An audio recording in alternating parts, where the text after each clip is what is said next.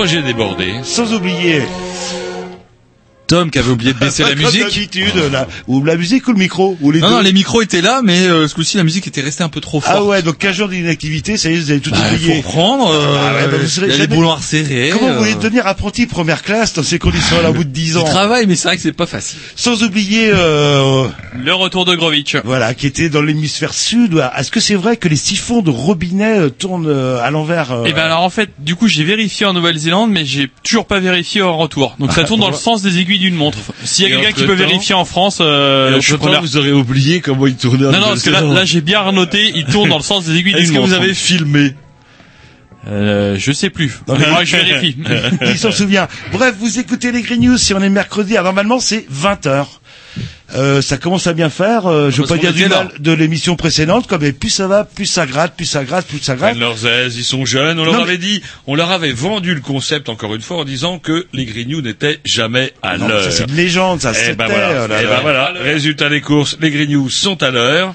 Mais bon, ça traîne, ça traîne, ça traîne. Et nous, on est en retard maintenant du coup. On devrait même faire un système d'avertissement, genre, vous savez, genre euh, Adopi là, où moi j'en ai eu un, et j'ai toujours pas compris pourquoi. Allez, un petit morceau et puis. Euh, Faut et pas puis laisser c'est parti, traîner quoi. sa connexion Wi-Fi comme ça n'importe où. Oui, bah vous, mais lui, elle, elle traîne pas, elle est dans ma poche. là, là. লোক বলে পাপ হবে প্রাণ বলে শুধু তুমি একটি পার্তাকা করুণায় অভিমান। মিষ্টি কোলে ডাকে আমায় শিশু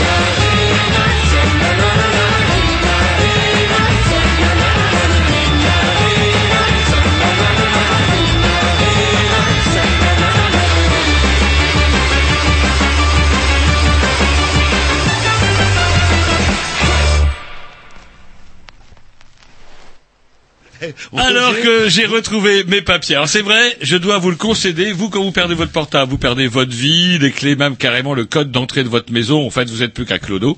Moi, quand je perds mon papier, je perds le contact avec notre invité de ce soir. C'est ça, ça va pas me faire de moi euh, comme un sans logis, mais où le contact vous m'accusez? Mais regardez bien dans vos poches, Jean-Loup, regardez, Ah, je suis sûr que je vous mais les poches. C'est encore l'hiver, donc j'ai plein de couches avec des poches, et du coup, je perds mes papiers dans les poches. Donc alors, justement, euh, on ma présentation de l'émission, c'est ce qui est Bah marqué ouais, sur le parce est déjà euh, 20h12, hein, puisque les petits prennent leurs ailes. Il qu'on en reparle un peu la direction.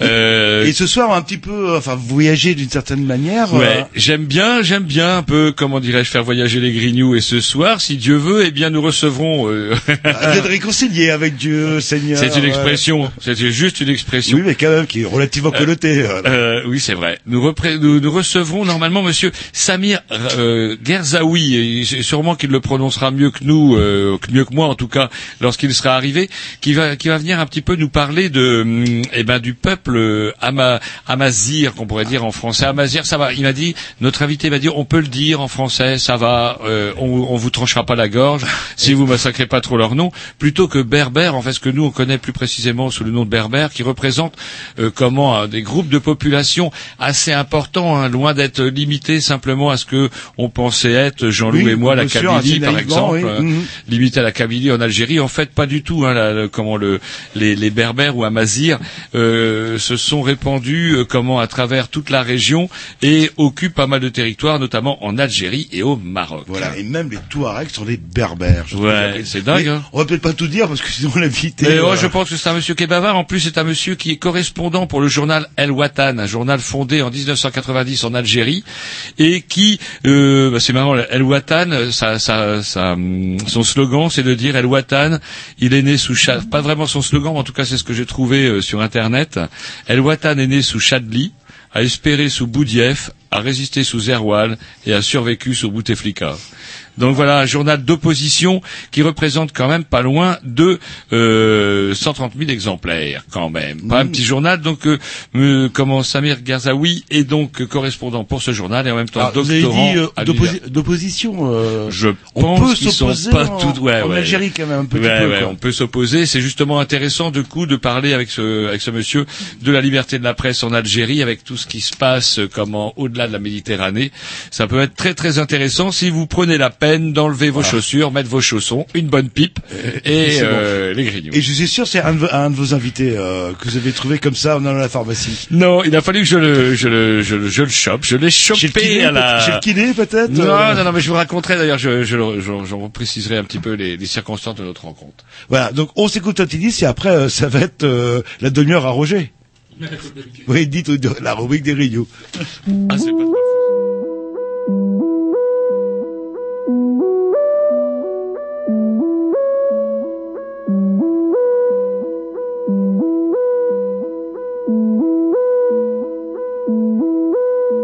It struck you. It struck you. Why? It struck you. The suffering you've seen around. My little brother. Here went my call. You know why? In that modern trap may not fall. Facing so many wicked things all over, happening all over.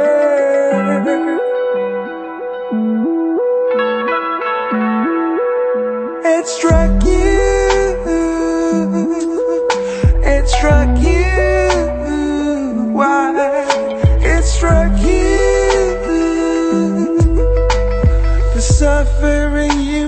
and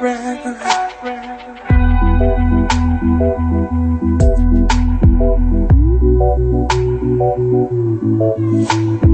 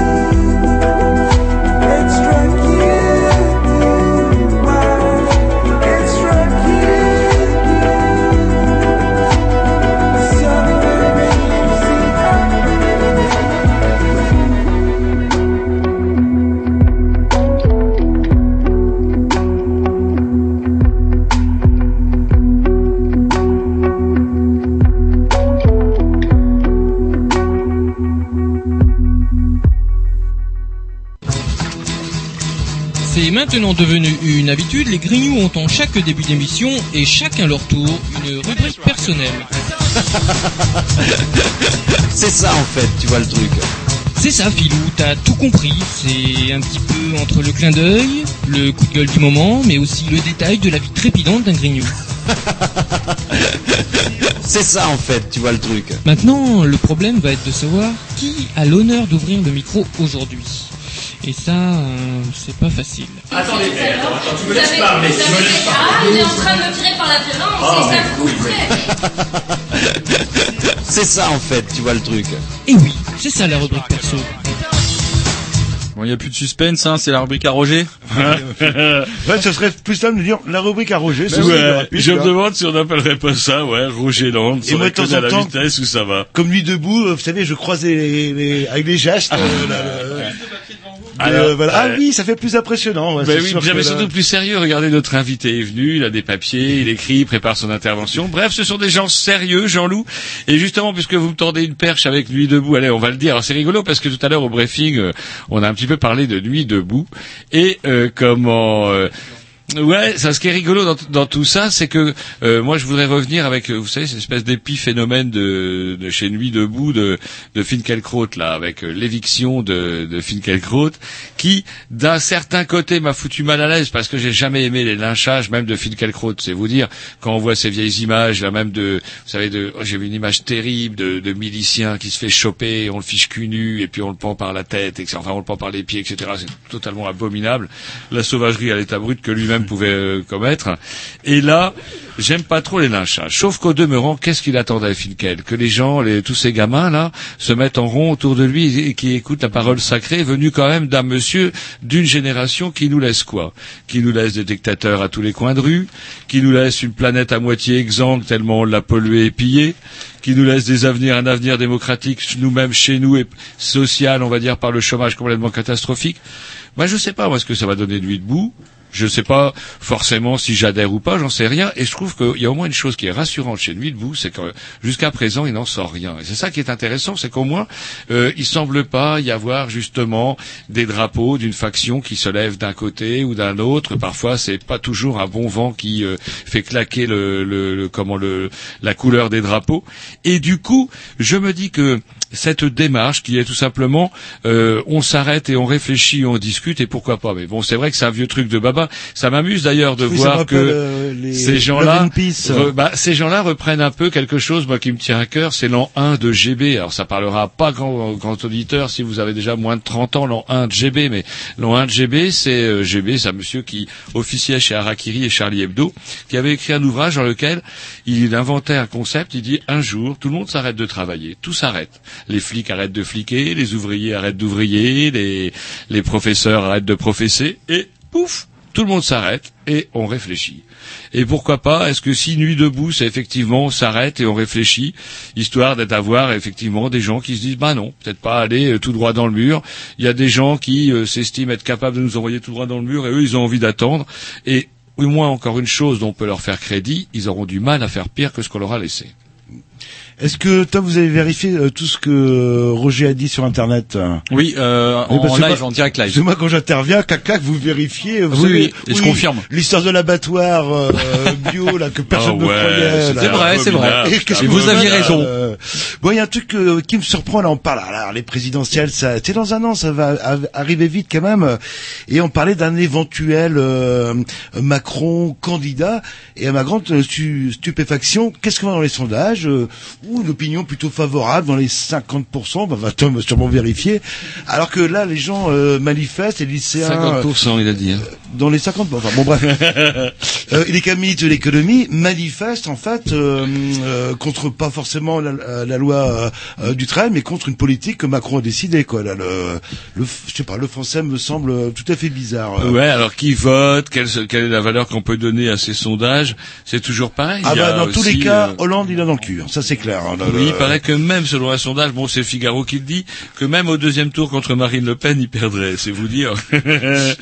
Allez, une bonne nouvelle, tiens, une bonne nouvelle. Euh, comment savez-vous quand même, savez-vous quand même que deux adeptes du saut en Wix-8 euh, ont été condamnés par le tribunal correctionnel de Foix pour avoir perturbé le vol d'un gypaète barbu?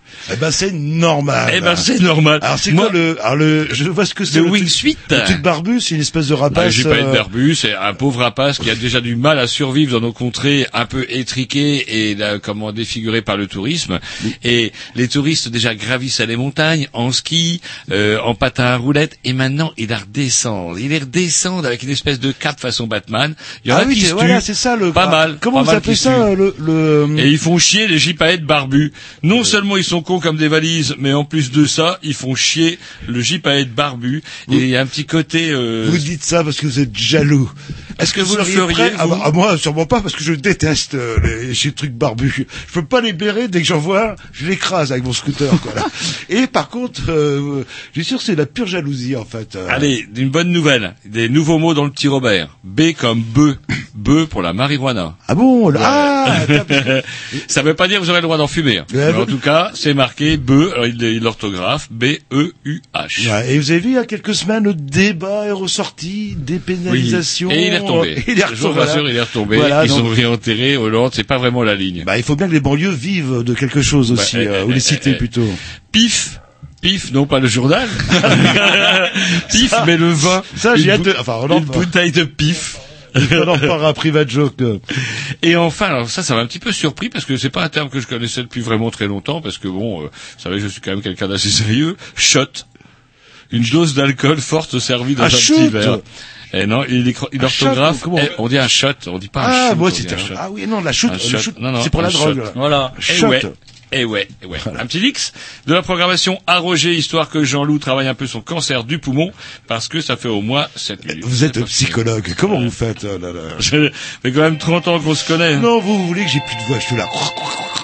Et là, vous allez prendre le pouvoir, ou je serai dans un petit fauteuil à côté, et je serai là, ouais, ouais. En train de baver, ouais.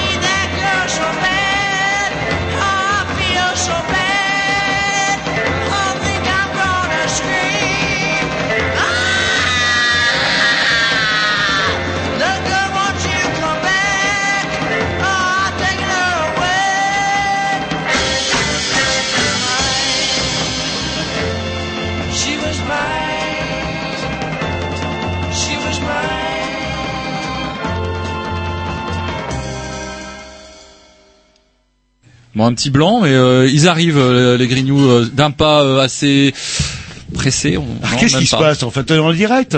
Non, on n'est pas en Ah pourquoi n'avez pas le carton rouge? Moi dès que je vous vois avec le carton rouge. Mais en fait, pour que le carton rouge y marche, il faut que je vois aussi qu'il reste pas beaucoup de temps. Bah, Et là, je me suis fait eu. C'est quoi votre boulot en fait euh, Bah, C'est un peu ça. ouais. À le part- problème, c'est que à- on- à comme de- deux de- techniciens, on discute. À part de nous amener à la radio et nous, C'est vrai. euh, voilà, c'est quoi c'est- Bon, il va falloir qu'on discute euh, en fin d'émission. J'ai une bonne nouvelle. Le chocolat ne fondra plus dans la main. Ça fait longtemps qu'on nous le promet, mais une firme anglaise. Alors c'est ça que c'est, c'est quand même le numéro un mondial du cacao. Donc vous imaginez un peu le chocolat chimique auquel vous allez avoir droit. Mais en tout cas, il ne fondra plus dans la main puisqu'il a inventé un procédé de fabrication qui augmente la capacité de sa résistance à la chaleur. Mais on nous dit pas comment. Et le but du jeu, c'est de le vendre dans les pays chauds. Parce que même moi, qui suis un addict du chocolat, je peux vous dire que dès qu'on passe déjà la Loire, ça va encore par chez nous, mais la Méditerranée, c'est mort. Ah, attendez. Et là, oh oh, et le chocolat, je sais pas, euh, on pourra demander peut-être tout à l'heure à notre invité, on peut lui demander toujours euh, tout de suite, bonjour, euh, bonjour Samir, vous faites comment pour garder le chocolat frais Ah euh, ouais, c'est vrai, c'est compliqué, surtout pour euh, pour ramener un, petit peu de chocolat français au bled. C'est vrai que c'est pas évident quand on part euh, en vacances pendant l'été. C'est vrai que ça peut être intéressant comme procédé, mais bon. Voilà. Alors, est-ce que ça sera bon? Je ne sais pas. Bah. Mais en tout cas, maintenant, ça existe. Je ne comprends plus rien. Il y a quelques semaines, vous avez complètement décroché après avoir euh, fait trois mois. cures de désintox. J'ai décroché quatre mois. J'ai décroché quatre mois jusqu'à ce que je- j'aille chez ces putains de roast beef Et que là je recroche dedans avec des espèces de petites roses, de petites pastilles, des Smarties. Ils ont plein de marques de Smarties. Ils ont des Smarties crémeux, des Smarties croquants, des Smarties plus gros que les autres. Et euh, non, sans déconner, c'est pas des Smarties. En plus, c'est d'autres marques qu'on n'a pas chez nous, putain. Et euh, euh, donc vous êtes reparti en fait pour résumer. Non, non, non, parce que je suis retombé. Non, chez et- nous, ça tient pas la route. Et moi qui imaginais euh, que votre t-shirt de Beast Record en fait euh, avait été trop bouillu, c'est pour ça qu'il avait rétréci. Ça n'a rien à voir en Ouais, fait. ouais. C'est vrai que c'était une circonstance, comment dirais-je, eh, je vais être sur moi sur le site Facebook de comment Oui, oui, de comme par Beast. Record, comme- et ça fait bien Et plaisir. ici avec ça. Et en attendant, en attendant mieux peut-être. et comme enfin encore plus connu chez les jeunes notamment. Allez, encore une bonne nouvelle. Allez-y. euh, Je sais pas, j'en ai vous- plein moi de vous bonnes êtes- nouvelles. Vous, vous êtes parti en vacances, euh, ça se sent. Ouais, euh, vous avez vu, j'ai ah, été à remonté, Rome. hein. J'ai été à Rome. Alors le Romain, sans déconner. Ça il n'est pas rancunier. Alors que j'étais perdu avec ma chérie un petit peu dans le tram, on savait plus trop euh, à quelle station descendre. Il y a un Romain qui parlait français qui nous a aidés. Puis il me dit oh vous venez d'où Euh, On dit, on lui dit on vient de Rennes, etc. Il me dit ah Rennes, j'ai perdu au Toto Calcio avec Rennes parce que oui, y avait en fait match, bah ouais euh, parce que Toto Calcio comme Rennes avait remporté pas mal de victoires, pouf, il avait parié pour la victoire de Rennes contre Nice et là ils ont pris 3-0. Ils ont repris 3-0 d'ailleurs avec Guingamp. Et, et je lui ai dit en guise d'excuse, je lui ai dit faut jamais parier sur Rennes, je suis désolé, c'est tout pourri. Et euh, en fait, à la décharge de Rennes, il avait aussi parié sur le PSG et il a perdu avec le match contre Chelsea, mais pas rancunier. Et j'en veux pour ça aux, aux Romains d'être des gens très sympathiques. Ah, ouais, le Romain est-il sympathique Ouais, euh, sympathique, on mange bien. Ah, C'est dans un quartier que j'ai vous avez découvert. mangé pizza euh, en Italie Écoutez, ma femme a mangé des pizzas parce que moi, je, je suis un petit paysan, euh, peut-être, vous me direz, mais moi, j'aime pas les pizzas où j'en ai bouffé trop de pizzas de merde par chez nous, etc. Mais là, c'est la vraie pizza Ouais, italienne. et ben, ma femme a adoré, et alors que chez nous, elle arrive jamais à manger la quart du tiers d'une, pouf, elle s'est cognée une pizza géante. Ah, qu'est-ce que vous avez mangé des pâtes? Non, moi j'ai mangé, euh, comment dirais-je, une espèce de, de poulet euh, à la romaine qui était excellent. Et ouais, Ah oui, avec non, un peu plus ça. de protéines animales, parce que qu'est-ce que vous savez, on ne se change pas. Et, j'ai vu plein de ruines de vieux romains, Ah, avec pierres, euh, oh là là. eh, de la vieille pierre comme s'il en pleuvait, et notamment le palais d'Auguste. J'ai vu le palais d'Auguste. J'ai vu les, les, les espèces de, de bains dans lesquels ils pouvaient se baigner. Un, un, un. Bon, certes, ça a un petit peu changé depuis, il y a la pelouse qui a poussé sur le carrelage, mais il n'empêche que quand même, et enfin, le plus terrible, c'est le Colisée. Et l'image que je euh, que je tirerais du Colisée, moi, en c'est euh, assez marrant parce que tous les gens qui, qui le visitent, je ne sais pas si ils prennent vraiment conscience que le Colisée est pour moi peut-être l'emblème de ce qui a pu se faire de pire sur Terre. Non, ça amusait le peuple. Un euh, des endroits où on exterminait Trajan lorsqu'il est revenu de ses conquêtes en Germanie a exterminé pendant oh, ça a duré un mois. Près de 10 000 barbares ont été exterminés en un mois. Et la question que je me posais d'ailleurs, c'est qu'est-ce qu'ils faisaient les cadavres Vous imaginez? 10 000 cadavres. Alors attendez, c'est 10 000 cadavres. Alors on jetait le, on variait les plaisirs, on jetait le, le germain avec euh, le, des lions, avec des ours. Parfois on mettait des lions et des ours en même temps. Et du coup, on voyait plein de gens. Et la mode est au selfie, vous savez. La mode n'est pas à temps à prendre le, le bâtiment Mais se prendre soi-même. se prendre ouais. soi-même et on voyait une espèce de japonaise en transe euh, qui se faisait prendre face à la fosse au lion, vous savez. Arrêtez. Et euh, En photo Non, non, non, en, en photo, prendre en photo, excusez-moi, avec son selfie, donc la masturbation photographique sans doute. Et il avait quelque chose un petit peu de surréaliste, parce que, dans la mesure où je pense que là, elle ne peut pas vraiment prendre. Je pense que si on devait, euh, je vais pas me permettre de faire la leçon aux Romains, mais je crois qu'il serait quand même de bon ton de rappeler que de dans cet endroit-là, c'est un endroit de souffrance et de mort.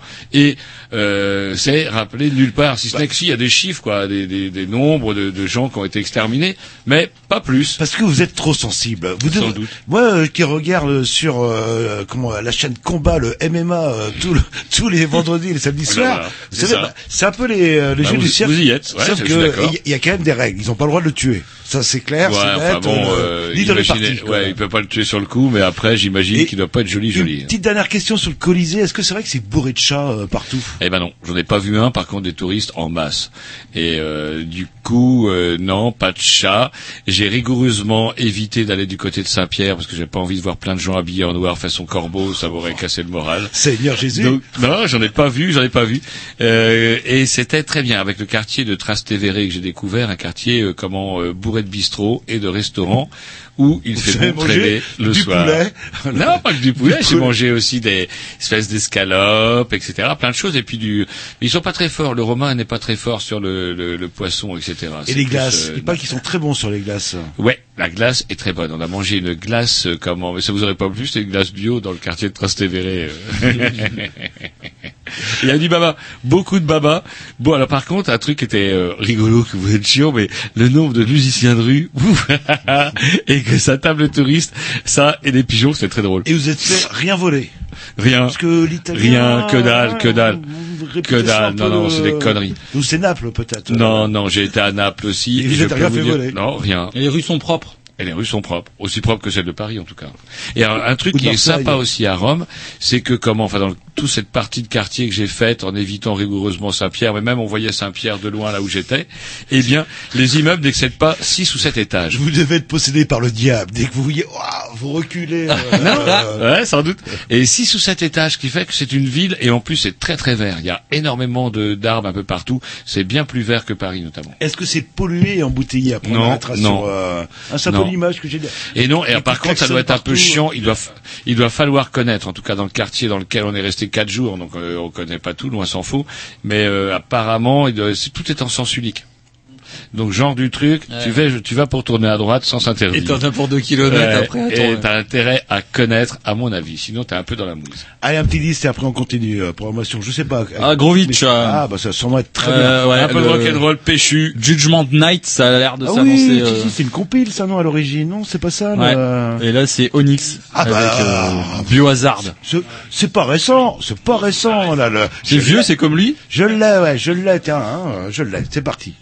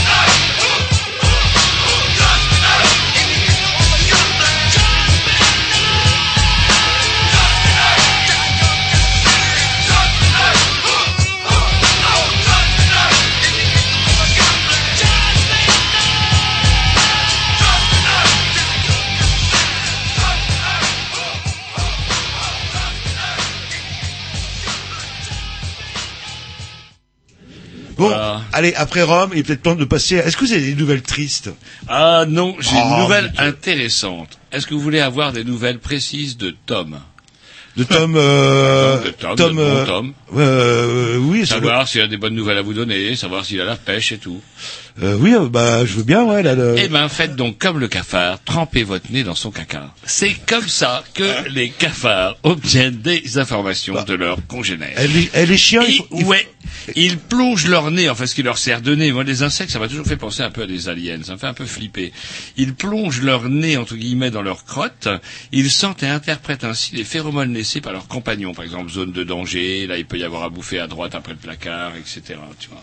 Et, Vous euh, imaginez comment ces bestioles-là sont vicieux. Et les chiens, comment ils se disent bonjour, à votre avis Eh ben, Ils se rediffent le cul. Eh hein, ben, là, sans là. doute, sans doute. Ben, Ah, essayez. Et, et imaginez l'être humain, au lieu de se serrer la main, notre euh, instinct ferait que...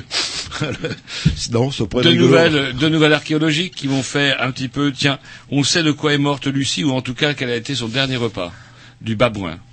On a trouvé un, comment dirais-je, le squelette de Lucie en reconstituant, en retravaillant sur le, le- le squelette de Lucie, le, vous savez, le- notre ancêtre. Un babouin qui est aussi grand euh, qu'elle, Eh c'était ben, ils, ont, ils ont pu mec se mettre à plusieurs, ils lui ont dérouillé la gueule, ils l'ont bouffé, point. Voilà. Eh ben, Lucie mangeait du babouin. Vous en prendrez Ah bien un petit peu. Et j'en ai un peu plus, j'en ai un peu plus, je vous le mets quand même. J'ai les traces du premier meurtre connu dans l'histoire. À combien d'années remonte le premier meurtre connu dans l'histoire reconnu par les archéologues 430 000 ans avant Jésus-Christ. Découvert en Espagne, ce crâne présente deux fractures dues à deux coups portés par la même arme. Ouais, c'était de, une, une Kalachnikov, je crois. Le... Il là, le- C'est la preuve unique à ce jour que le meurtre est un comportement très ancien. Ah bon, vous voilà. m'étonnez, euh, Ouais, là, le- 430 000 ans. Et quand vous On regardez... a toujours été des sauvages, en fait. Un pardon? C'était juste tuer pour tuer, pas pour manger. Ouais, c'était pas pour manger. Non, c'était- eh, peut-être que c'était... Kill to kill. C'était peut-être de l'autodéfense. Il s'est ouais. défendu contre quelqu'un qui le... Sans doute, un, un- un collecteur des impôts de l'époque. Voilà. Il avait une barbe euh, très longue. Euh. Allez, un petit link à programmation à qui Alors à Jean-Loup, on peut, on a le temps d'aller fumer une clope. Euh, on dit pas ça comme ça. C'est interdit la loi E20. On a le temps d'aller prendre l'air et d'aller euh, s'humidifier un petit peu les cheveux ou le visage, quoi. Là, parce qu'il fait très chaud dans les studios. Voilà, c'est parti avec un morceau normalement qui devrait Ah, normalement. coller, quoi. Là. Si vous avez bien choisi, euh, Tom. Bah, le truc s'appelle Dizzy Brains. Donc, Ah bah, euh, je sais si, pas, on dit que ça, ça sûr, va peut-être. Avec un nom comme ça, Bah normalement, oui. on peut s'attendre quand même à quelque chose. Il y a au moins de la Bon, le guitare. titre c'est Vangui. Est-ce qu'il y a au moins de la guitare Bah, vous allez voir, c'est parti. Le meilleur moyen, c'est d'écouter. Ça commence mal.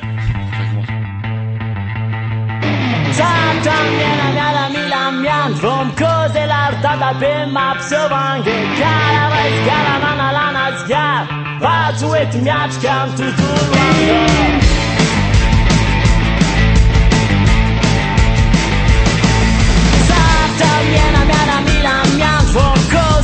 pantalla del marzo mange Karabeş karanan alan asker Bazı eğitim yaşkan tutulan Vale kales dada mat mat marayn Maka maka suflam tırtan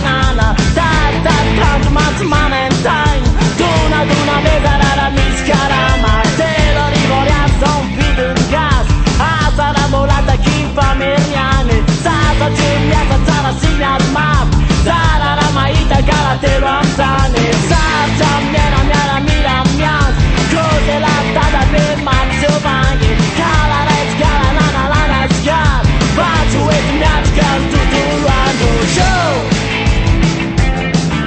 Show! Show! Show! Ata qui in armuse gala te lo amzau Ata qui in armuse cada cada gas da beat Never did I leave Sada ma vid sin Para kjale Stada ma det samtal Seta sin Faje pada fort sin jad Zara ram kan Never gas to us Butiker ruta Jag inte stannar i show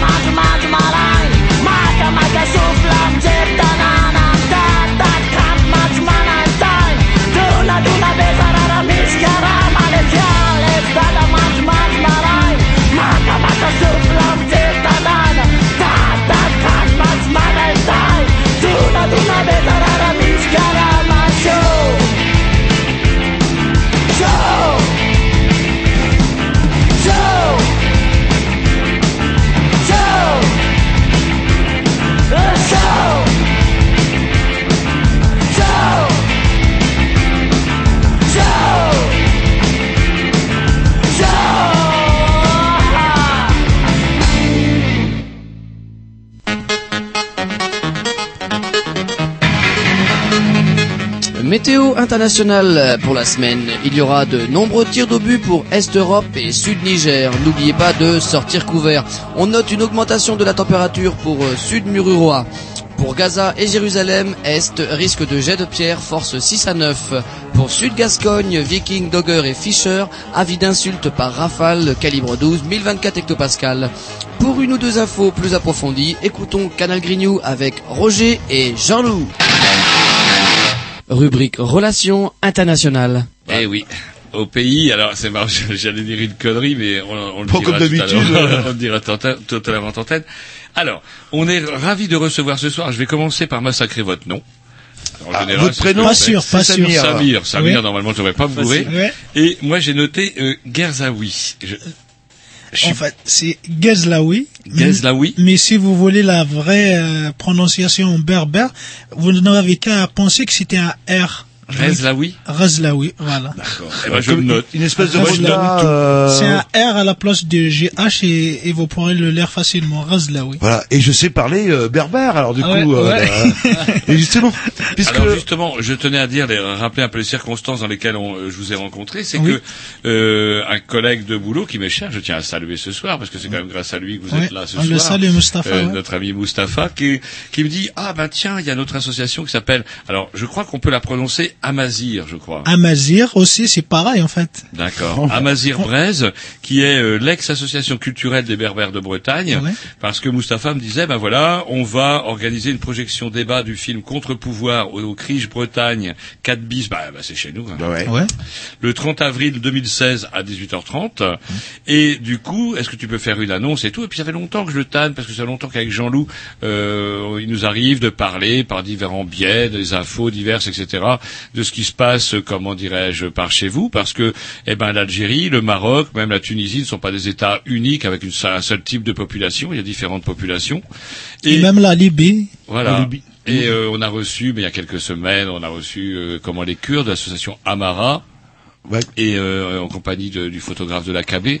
Et du coup, euh, on se disait que ben c'est une minorité entre guillemets, parce que dans certaines régions vous êtes largement majoritaire. En fait, c'est, c'est- nous sommes, moi, je, je, je- j'aime pas quand on dit que nous sommes une minorité, parce qu'en fait, je préfère, et c'est le plus correct de dire que nous sommes le peuple autochtone, quoi. Mm, mm. Parce que minorité, minorité par rapport à, peut-être à, à la, actuellement, c'est-à-dire à- à- au parler de la langue, mais en quelque sorte, l'origine, elle, j'aime pas ce terme non plus ethnique, mais la plupart, c'est des berbères, en fait. C'est des berbères, à un moment donné, il y a une grande partie qui a été arabisée, après l'arrivée de... On reviendra de là-dessus, on va vous poser Voilà. une question là-dessus. Donc du coup, euh, pour en finir avec euh, avec cette histoire-là, donc du coup j'ai j'ai réussi à, à dire à Mustapha, je dis bah écoute, euh, ce serait bien que quelqu'un vienne nous parler un petit peu de, de tout ça. Et vous avez eu la gentillesse de venir, donc euh, Samir, je vais vous appeler Samir. Oui. ça m'évitera de massacrer votre Avec nom. euh, C'est gentil. Et du coup, euh, comme vous avez eu la gentillesse de, de, de venir euh, chez notre, sur notre C'est moi qui vous remercie pour votre invitation. pour nous parler un petit peu bah, justement euh, du peuple amazir, c'est ça, c'est ça qu'on Voilà, devrait dire. c'est exactement.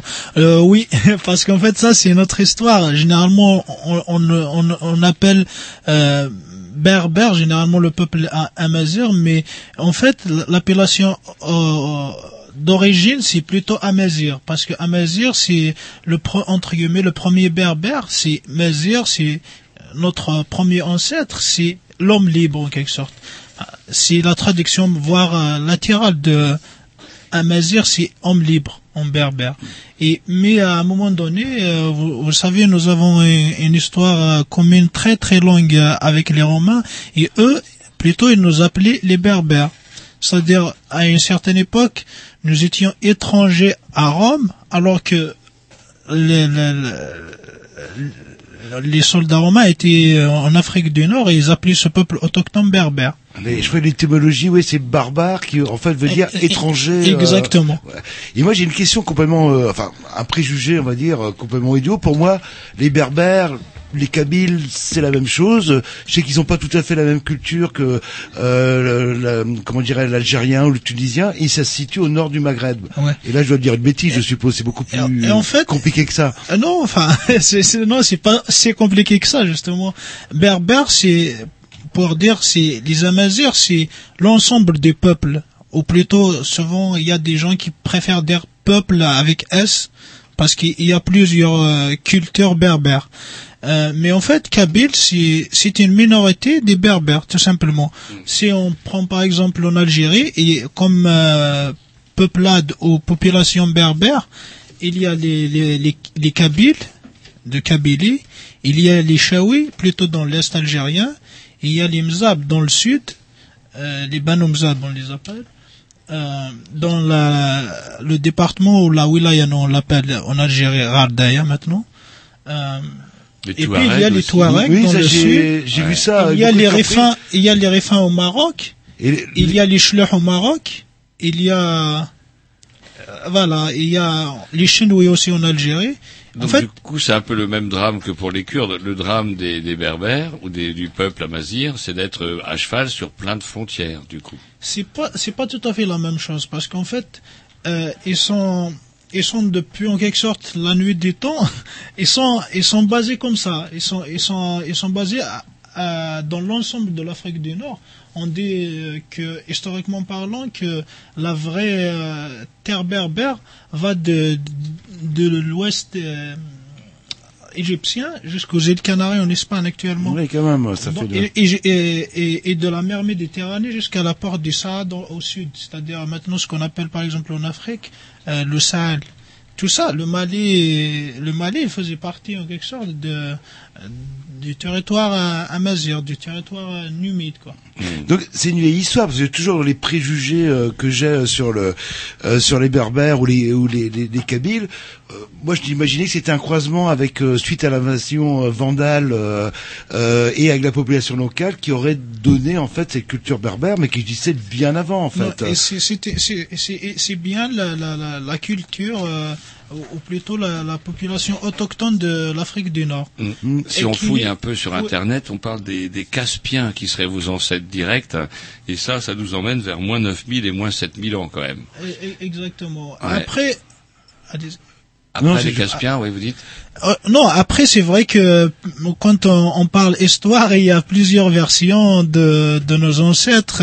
Et parfois il y a, c'est-à-dire les plus les plus rationnels, il y a un, les, les un peu euh, farfelus Et- quand et même. en disant par exemple que nous sommes d'origine euh, romaine, d'origine euh, grecque. Et il y a même c'est-à-dire des des historiens qui disent que nous sommes plutôt ceux-là c'est plutôt ceux qui veulent ramener vers euh, un petit peu l'Arabie. Ils disent nous sommes il y a certains historiens plutôt qui disent que nous sommes venus du Yémen ce qui est un peu farfelu comme euh, version J'ai lu, mais moi, j'ai lu en préparant l'émission que par contre, euh, il y a pas, les historiens quand même sont d'accord sur le fait pour dire que l'apogée de la civilisation berbère, c'était pendant aussi la conquête de Rome, parce que euh, il y a des villes, j'ai j'ai noté des villes comme Timgad, Douga, Oui. où à Timgad il y avait quand même 27 bains publics. Ouais. Et les citoyens, les, les, les, les berbères pouvaient devenir citoyens romains. Et, et- et Carthage. Ils ça- étaient complètement, ouais, bah, ils bossaient Oui, avec mais, Carthage. mais- mais justement, l'histoire remonte même à plus, à plus loin que, enfin, à Oui, plus ancien que Timgad, quoi. Ouais. Euh, parce que quand on prend par exemple les guerres puniques, il y a une implication très très, euh, c'est-à-dire euh, centrale voire stratégique des, des, des Numides, surtout la cavalerie numide de l'époque. C'est-à-dire quand on prend la première guerre punique, il y avait la, la, la cavalerie numide qui était plutôt du côté des Carthaginois, et c'est Carthage qui a qui a qui a remporté la victoire.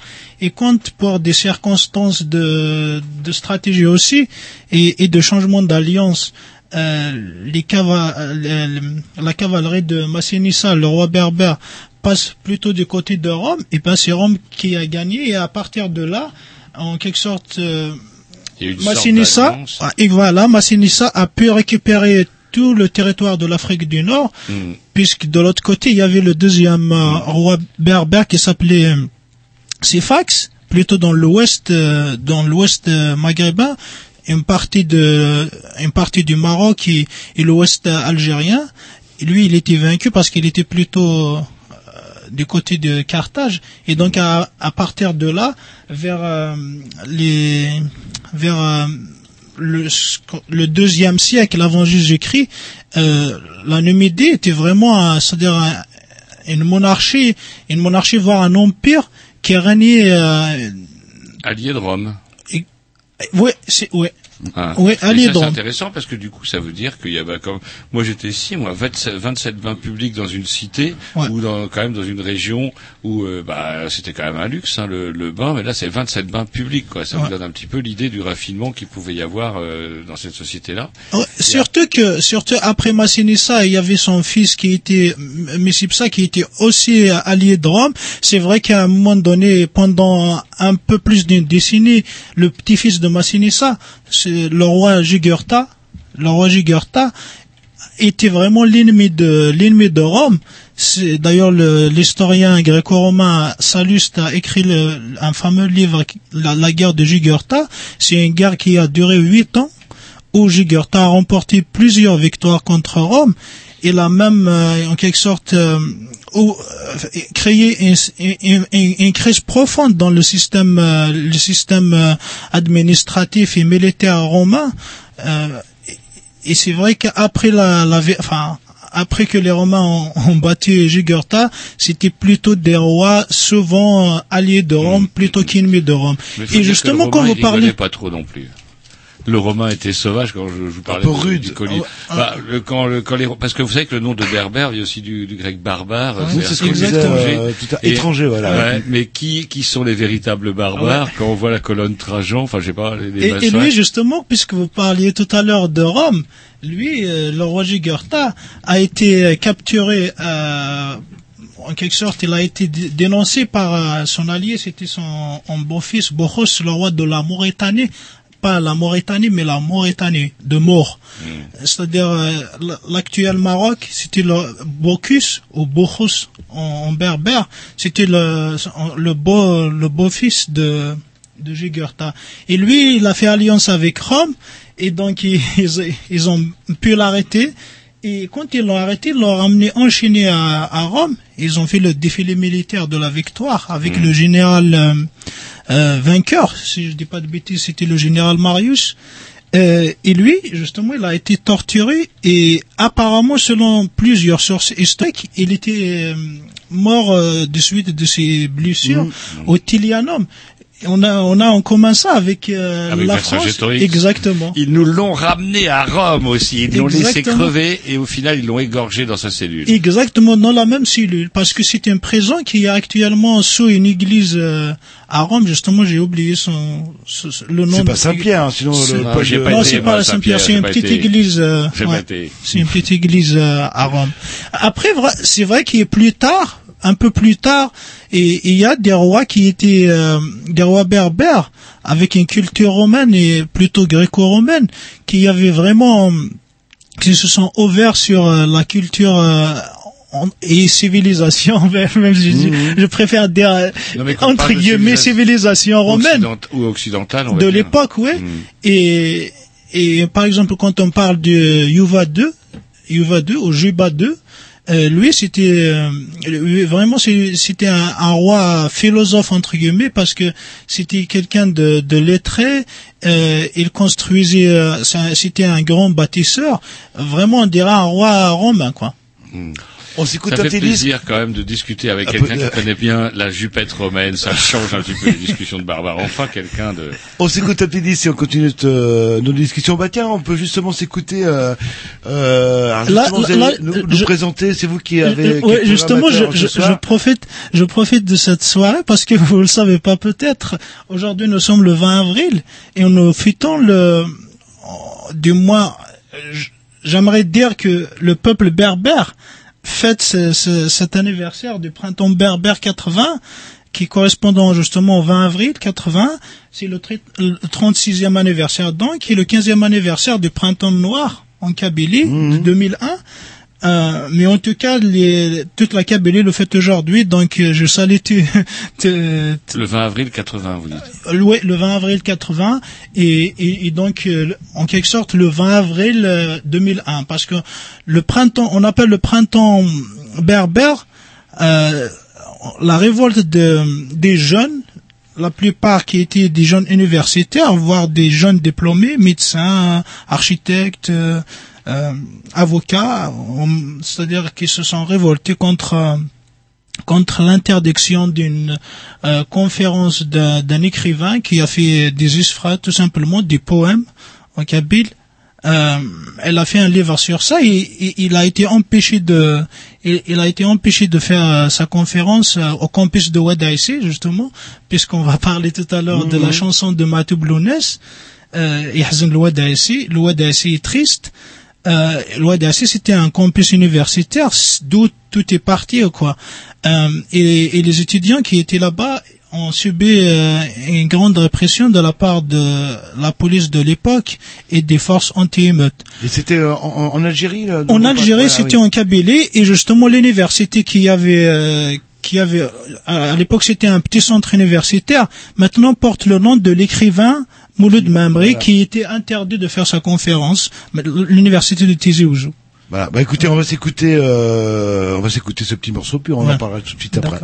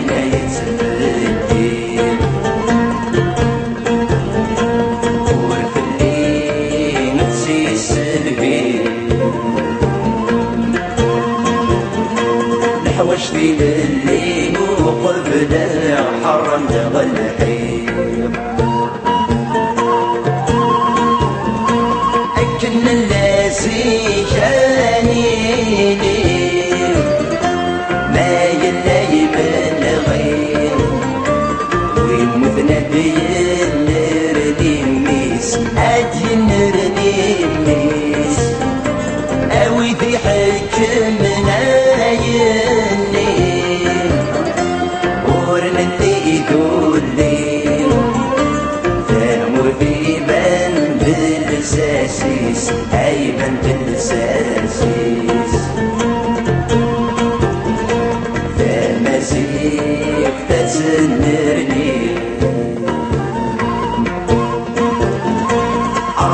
نجيب في كل حاجة تسعى ما يتمسك شعر ما تقسيم يقن دوس تقسيم وسالي جسمي تصدي أي جسمي تصدي مات العسكر يقبض بيسير في البطل يجوين والزير يقسم وبريد عين يقسم وبريد.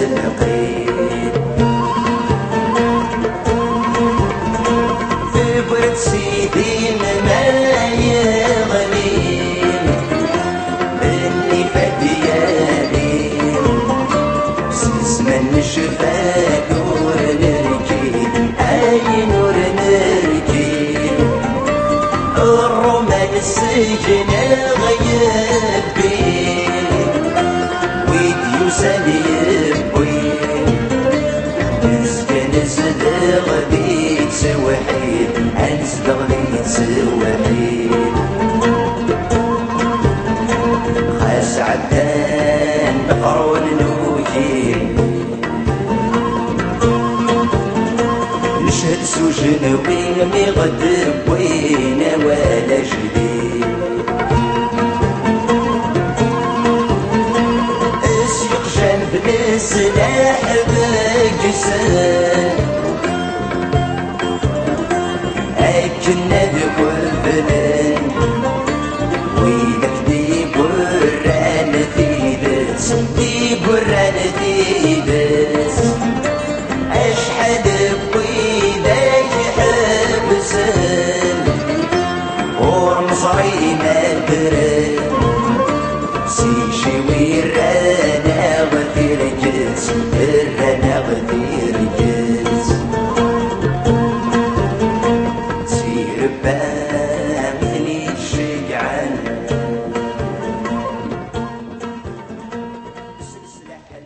nous sommes toujours en compagnie de Samir. Alors, vous voulez dire quelques mots justement sur... Euh, euh, justement, c'était juste pour rappeler Simatou Blounès, c'est un chanteur très engagé euh, qui a été assassiné le 25 juin 1998 euh, chez lui en Kabylie, à Tizi Ouzou.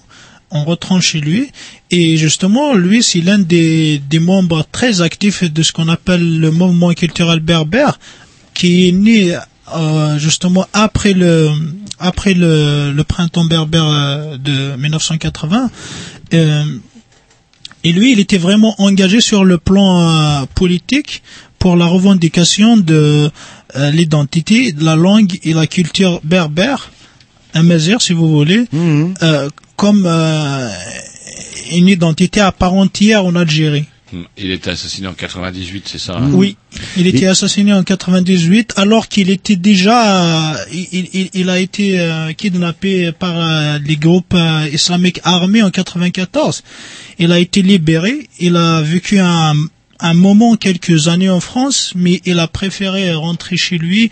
Il disait, euh, il disait euh, qu'il préférait mourir pour ses idées que de lassitude ou de vieillesse. Et je me souviens, et on peut retrouver ces vidéos sur euh, Internet, sur YouTube, des émissions télé qu'il a faites en France. Quand un journaliste insiste pour lui demander est-ce que il n'a pas peur de rentrer euh, en Algérie, il a dit mais j'ai pas le choix en fait. C'est c'est ma lutte est là-bas, je dois rentrer, Mhm. même si je sais qu'ils vont me tuer.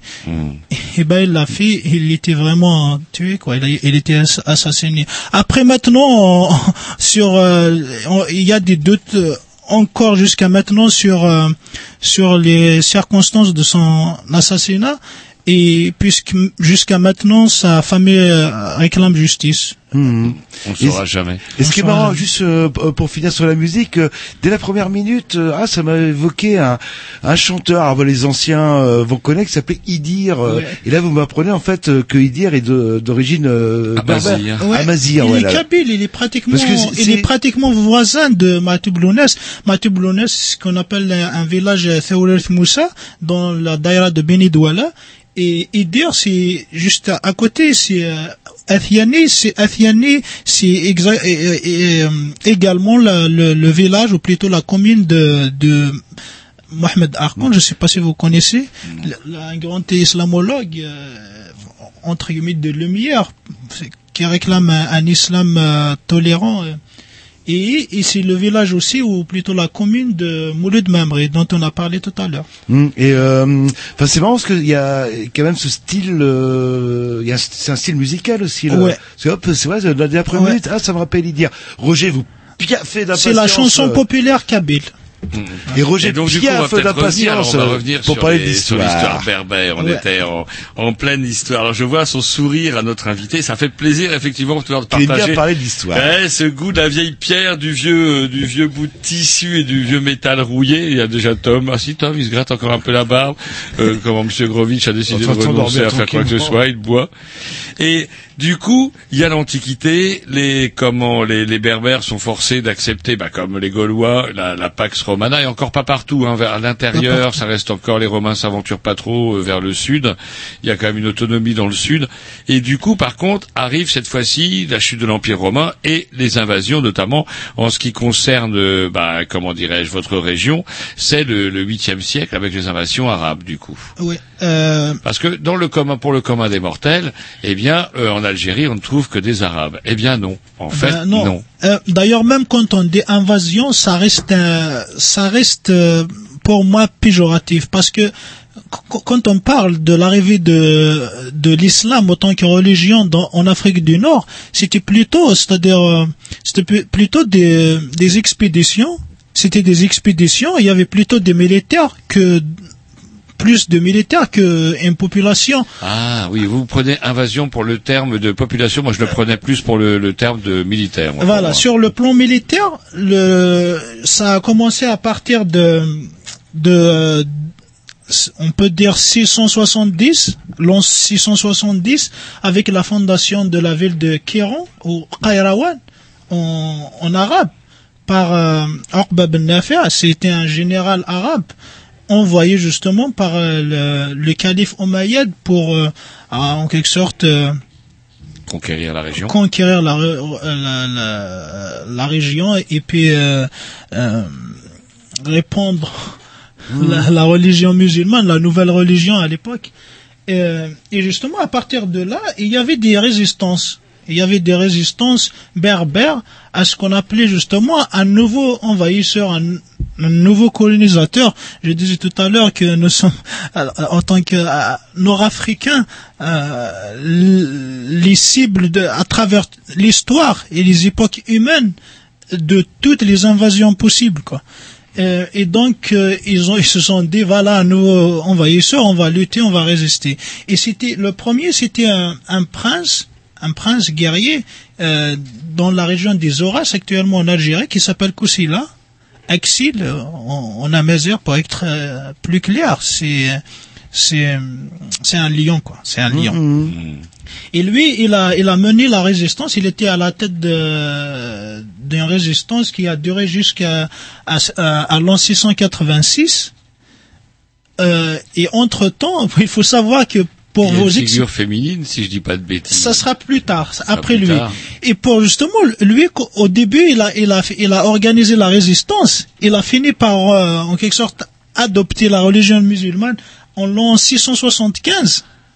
Il a fini à cause justement de beaucoup d'historiens parlent d'humiliation de la part de la part du général euh, du fameux général arabe Uqba ben Nafi' et donc Kousila décide de sortir de la religion il fuit euh, le camp de son général qu'il a humilié et puis il reprend la, la résistance et selon des sources après ça reste à confirmer c'est lui-même qui aurait euh, tué dans un au cours d'un un combat singulier le général euh, Uqba ben Nafi' et lui-même il sera lui-même il sera tué dans une autre bataille euh, un peu plus tard, c'est-à-dire en, en 686.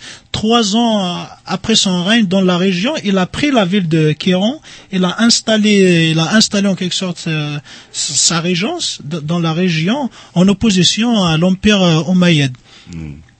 Et, et, à, ju- et à partir de à, à partir de ce moment-là, il y a une nouvelle après la mort de Kosila, il y a une nouvelle euh, résistante, chef au règne berbère qui s'appelle Dihya, appelé par les Arabes et c'est le nom qu'on a gardé euh, plutôt dans l'histoire, la Kahina, qui a mené justement, qui a continué la, la résistance jusqu'à à, à sa disparition quoi Jusqu'à sa capture.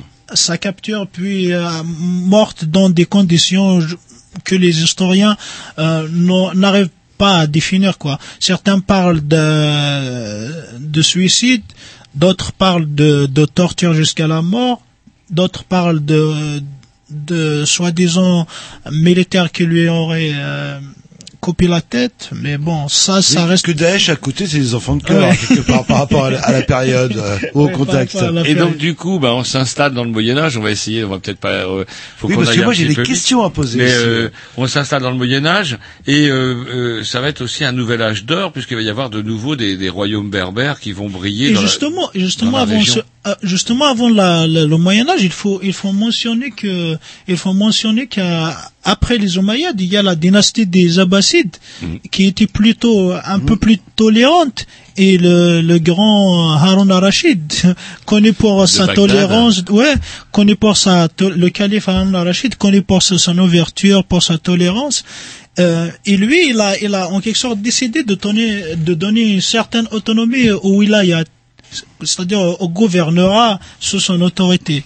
Et à partir de là, déjà l'autonomie de l'Afrique du Nord, autant que, autant que wilaya ou département de, de l'empire musulman commençait à apparaître quoi.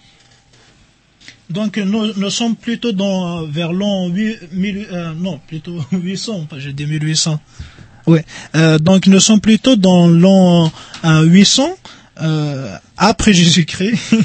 Ah, Euh, Roger boit vos paroles, là. Ouais, ouais, ouais, euh, la vieille pierre histoire. Eh, vous savez qu'Alain Decaux est mort. Oui, mais ça, Et justement, lui, lui, lui, il a, il a, il a offert plutôt l'autonomie à, à- j'ai noté son nom ici, à Ibn al-Arlab. À Ibn al-Arlab, c'était un gouverneur qui devient un monarque et, et, et, et transfère son, en quelque sorte, euh, son- d'une, euh, par voie héréd- euh, Héréditaire. héréditaire le pouvoir à ses fils et ainsi de suite. Et, euh, et c'est- et c'est et c'est comme ça que euh, la dynastie Arlabite est née euh, à partir de 900 à, à, à, à- à partir de- des années 900 et, et elle, a, elle a été elle a été vaincue par d'autres berbères euh, qui se sont convertis à l'islam et puis ils ont fondé leur propre euh, propre euh, dynastie les Fatimides qui étaient plutôt des chiites. Euh, et, et, et donc euh, c'est une dynastie qui dure jusqu'à à la fin de à, à la fin du Xe siècle si vous voulez. Et puis il y aura un autre Bolorin ibn Ziri, lui justement, c'est le premier, mais vraiment c'est le premier fondateur de ce qu'on peut appeler maintenant l'Algérie, parce que il a pris la ville d'Alger, il a il a construit la, ville d'Alger, il a construit deux ou trois petites villes à côté. Euh, et lui, il, a il a commencé à parler de ce qu'on peut appeler à l'époque une émancipation berbère. C'était, c'était un musulman, c'était euh, un, ancien gouverneur qui a décidé de prendre son autonomie. Et justement, à partir de ce moment-là, en quelque sorte, je sais pas, est-ce que c'est un esprit de vengeance ou, ou, ou de représailles, euh, le- le- l'empire euh, musulman, ou plutôt le, le califat, a décidé d'envoyer des, des, Des troupes. des troupes militaires pour en quelque sorte soutenir une sorte de d'immigration euh, à grande échelle quoi. Et quand on parle par exemple euh, chez nous on, on aime souvent parler de des tribus des Banu Hilal, des Hilaliens et qui étaient un peu violents. Ils étaient accompagnés par des, des militaires. Mais même même à ce moment-là, c'est pas vraiment une immigration très très très très très euh, Massive, euh, ah, massive. Mm, comparé à par rapport à maintenant mais c'est vrai qu'à l'époque ça pouvait jouer un, un rôle parce qu'on on parle peut-être de 300 000 300 000 personnes entre euh, citoyens. Je sais pas si on peut appeler ça citoyens à l'époque et militaires. Voilà. Donc là, nous sommes plutôt dans, au début du, du, du 11e siècle. Et puis, euh, donc on rentre euh, un peu plus tard, on rentre un peu plus tard dans le Moyen Âge. Je sais pas, euh, est-ce que vous avez, parce que j'ai vu que vous avez voulu poser une question sur le Moyen Âge? Non, c'est-à-dire que comment effectivement c'est une période que l'on connaît peu. Malheureusement, le temps qui nous a imparti est quand même court. Et du coup, j'aimerais quand même que là, je pense que on- vous nous avez montré qu'effectivement, euh, durant toutes les périodes, soit la période romaine ou la période du Moyen Âge, les Berbères euh, ou le peuple comment Amazir Oui. a réussi quelque part à s'acclimater, à survivre, conserver ses euh, comment aux, aux fruits euh, grâce aux fruits de nombreuses luttes, a réussi à construire une, une autonomie, une culture que on n'arrivera jamais à leur enlever en Ouais. fait. Et est-ce que ça va changer avec la colonisation française par exemple? Est-ce que l'arrivée des Français en Algérie va changer quelque chose à, au peuple pour le peuple amazien? Après, je sais pas, je sais pas si on peut parler, enfin, on peut parler directement de la colonisation, sans parler de l'époque ottomane, parce que avant les Français, il faut pas oublier qu'il y avait les Turcs. Turcs qui sont venus. Ah. Il y, a- il y a eu du passage hein, quand même chez vous. Exactement. Il y a eu du mélange. euh, Exactement. Et justement, entre euh, depuis le XIe siècle jusqu'au début du XVIe siècle, il y avait tout le temps, il y avait tout le temps des, des de ce qu'on appelle les royaumes berbères. Les royaumes berbères, c'est c'est c'est c'est des petits royaumes qui, euh, en quelque sorte, qui se créent et se euh, décréent. Je sais pas si ça se dit. Euh, ouais, voilà. Euh, en quelque sorte, on construit des, enfin, plutôt des petites monarchies, des, des petites villes, cités à, à la grecque, qui, qui, qui ont une certaine puissance, mais qui finissent par céder au, au profit d'une autre. Ça a continué comme ça jusqu'à l'arrivée des Turcs. C'était vraiment de, c'était vraiment de, de- de- de- c'est-à-dire des, des régimes berbères euh. musulmans. Non, quand je parle pas, je, je parle pas de éphémère ou Mhm. plus long. Je, parle, c'est-à-dire la culture, l'identité qu'on donnait à, ce- à ces États. Quand on prend par exemple les, les Iyanides, euh, le, le fondateur des Iyanides, Ermar Hassan, euh, d'ailleurs ça se voit, c'est son nom euh, est berbère. Euh, il a commencé même. Je l'ai entendu. ouais.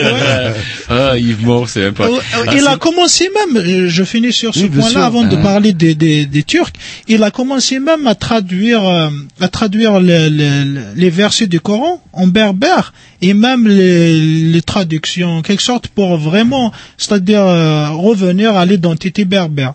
Après, c'est vrai qu'à à partir de l'arrivée des Turcs, c'était plutôt la, la perte, euh, c'était la perte euh, au fur et à mesure de de l'identité de L'autonomie.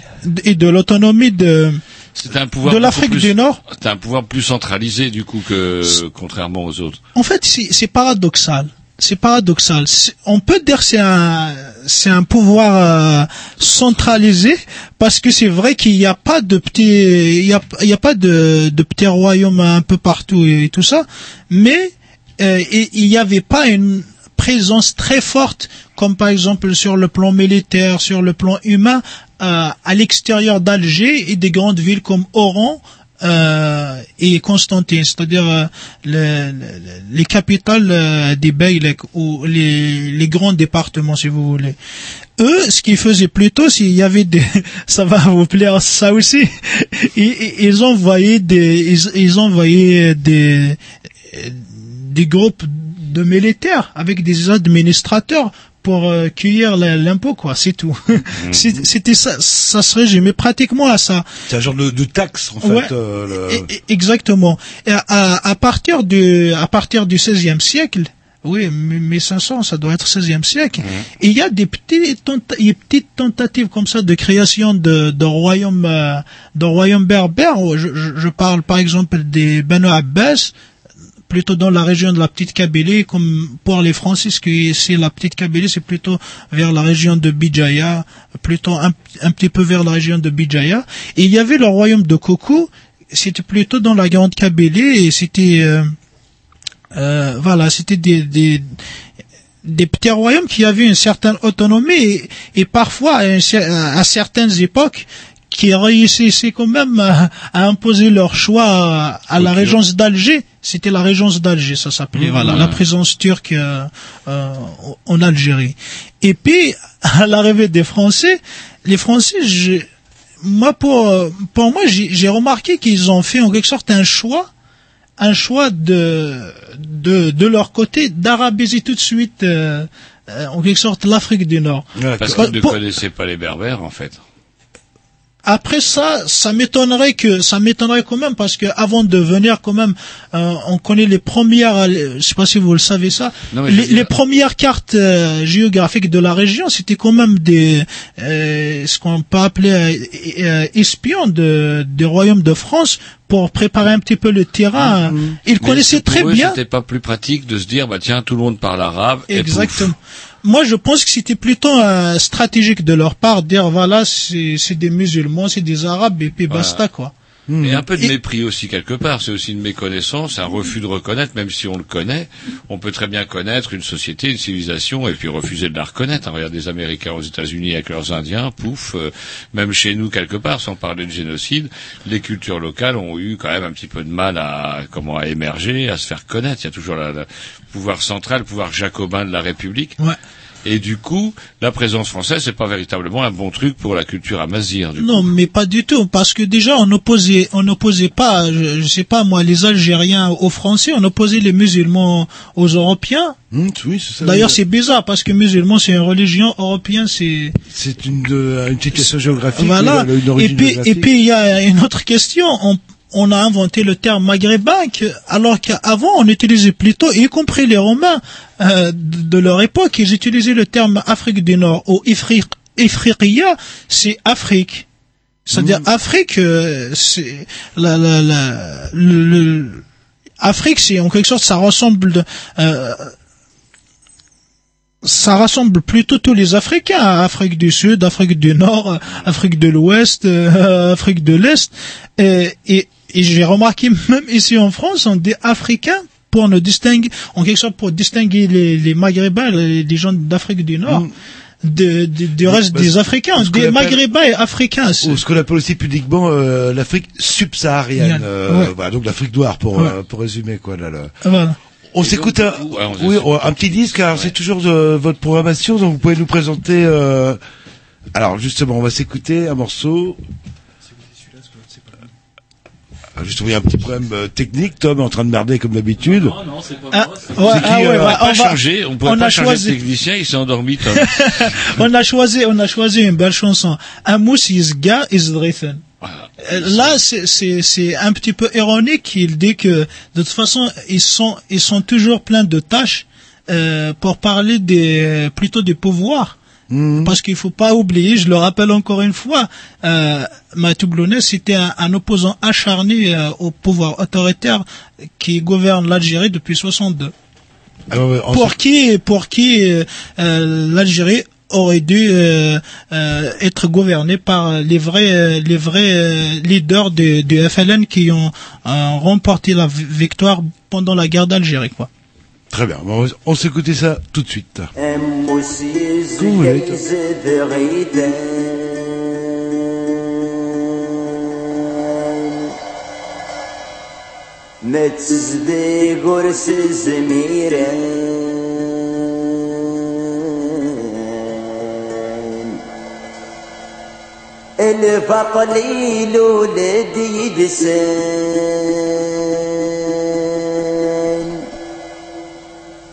بهم يوغلف الحكي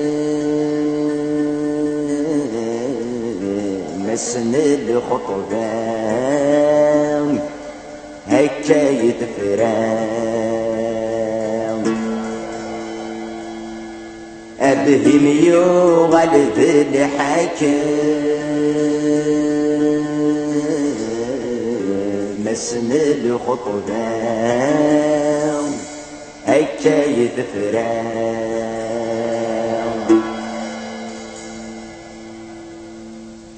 ويباش نغل دير جازان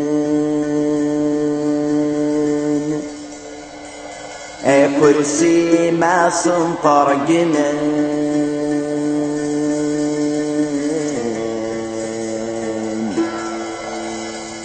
سوريا لسناك بدلان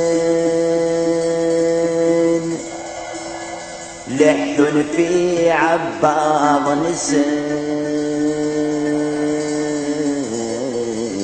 زاير تخلان. كل شي قدوان لحن في عباض نسان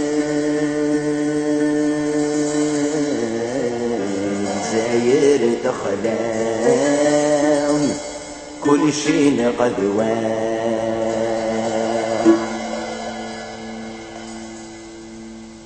الكذب بنانا سخان.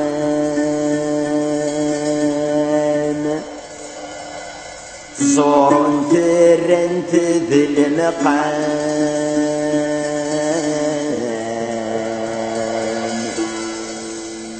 تغليت شاشيتي من سوى عمان. طيب الرايد بالسيفة تتظلم ربنا هيكا رسدة شعرا. قريب بالسيفة تتظلم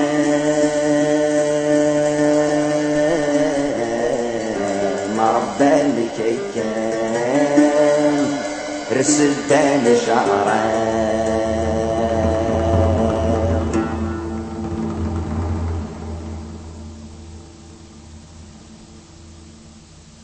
سيسك كده مثلني دفكان تشابين سلفان.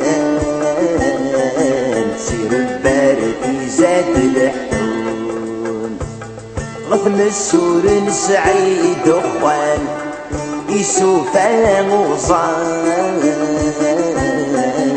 صب وثواد النون الحكام بدن الجمال. يوبهي منا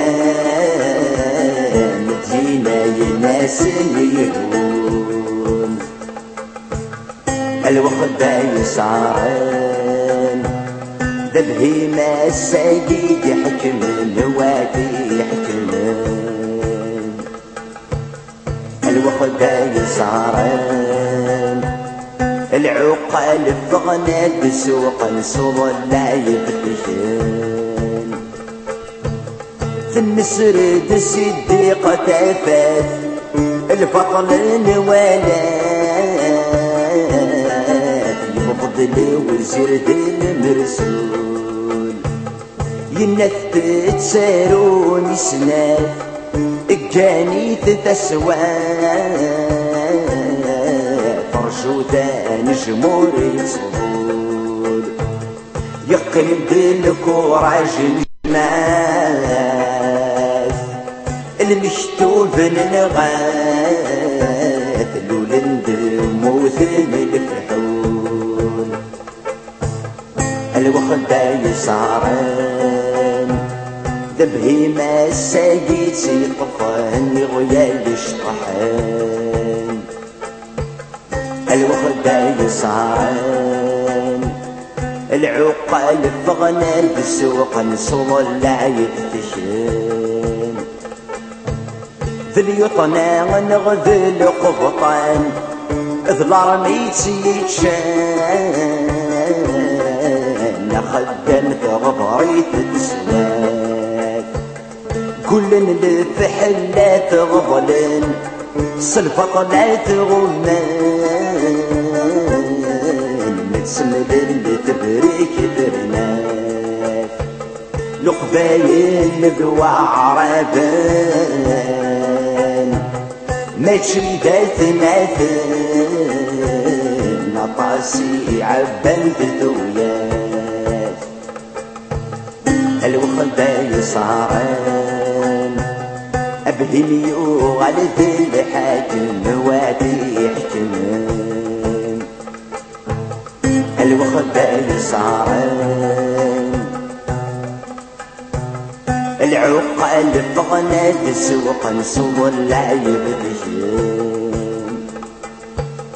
لحزن ذي الفرحين يا جال بدن ذي الصرصار قريت ودي أول يوفك ينمضار إلو حقد الخبار صنت الفحونا يلبين ثلاوين برار صبار خاسي زري عمار سنق ما بدا ثغرتين الوقت يسعران ببدي مسا بيسي قفان يغيال الشطحان الوخدا يصعان العقال فغنا بسوق الصبر لا يبتشان الوخدا يصعان بهيمة السديد حكم نواتي حكم الوقت يصعب العقل فغنى تسوق نسور لا يبدي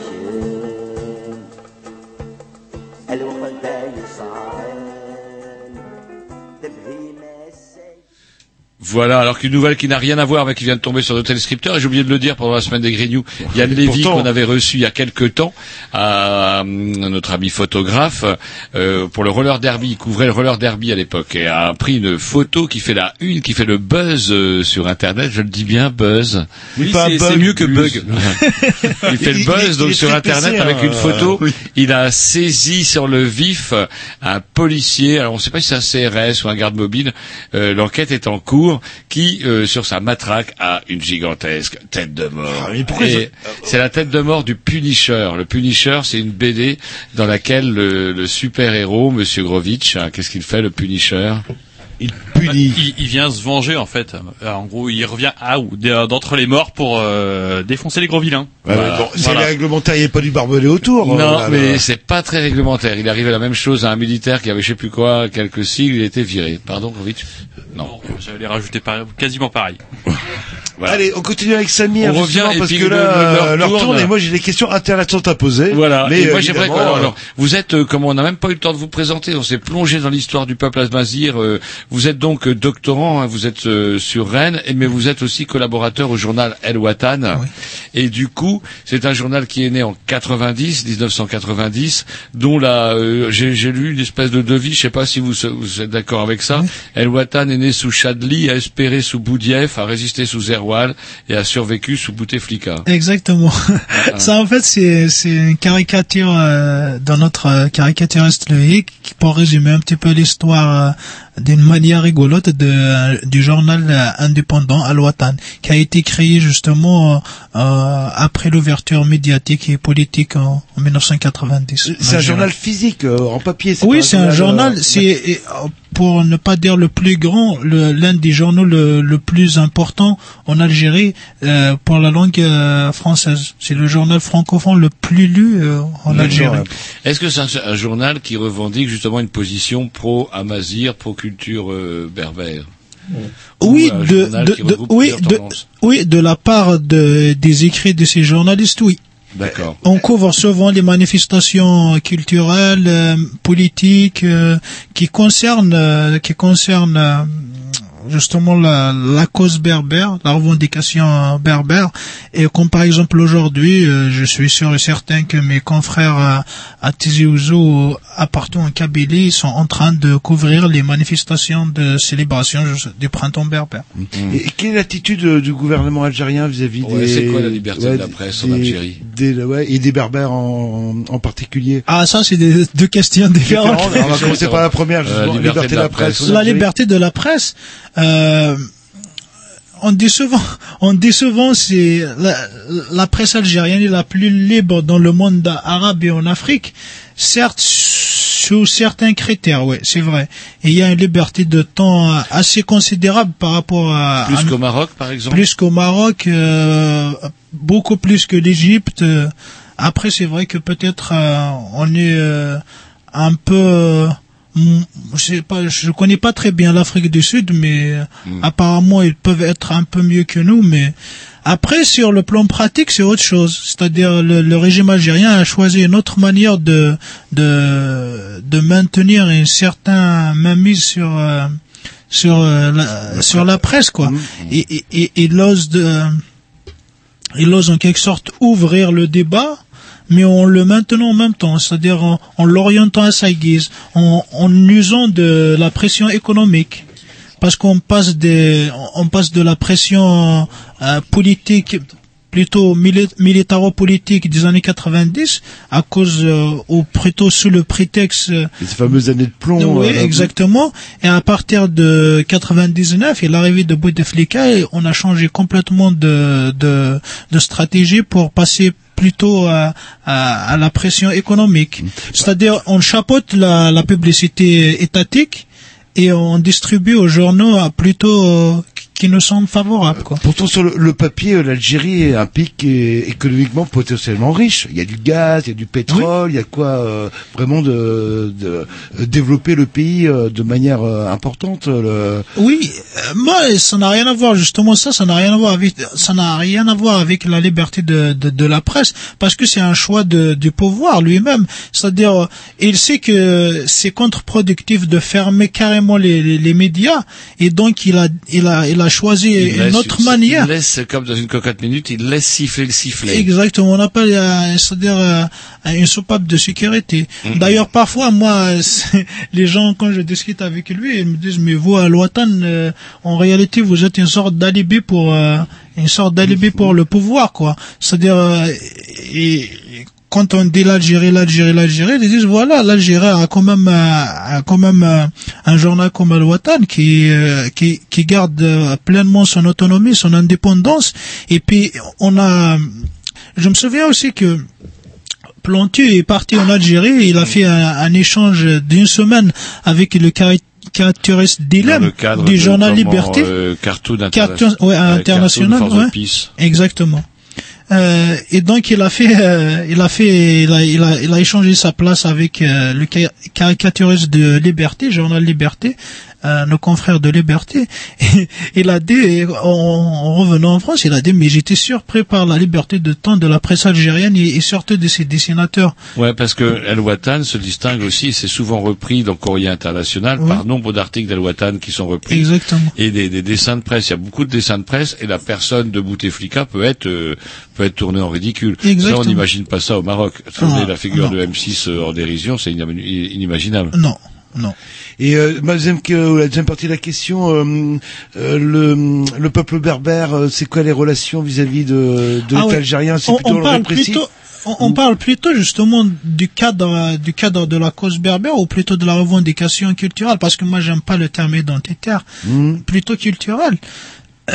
Et c'est-à-dire elle revendique tout simplement l'officialisation de la langue et la culture euh, amazigh comme étant une langue et culture avec S À- à part entière part entière de là, là. en Algérie et, et les, les- et les et les Marocains aussi ils font ça enfin les, les, les Il n'y a militants pas de marocains font- nationalisme, c'est-à-dire que vous n'êtes pas euh, nationaliste euh, demander- amazigh.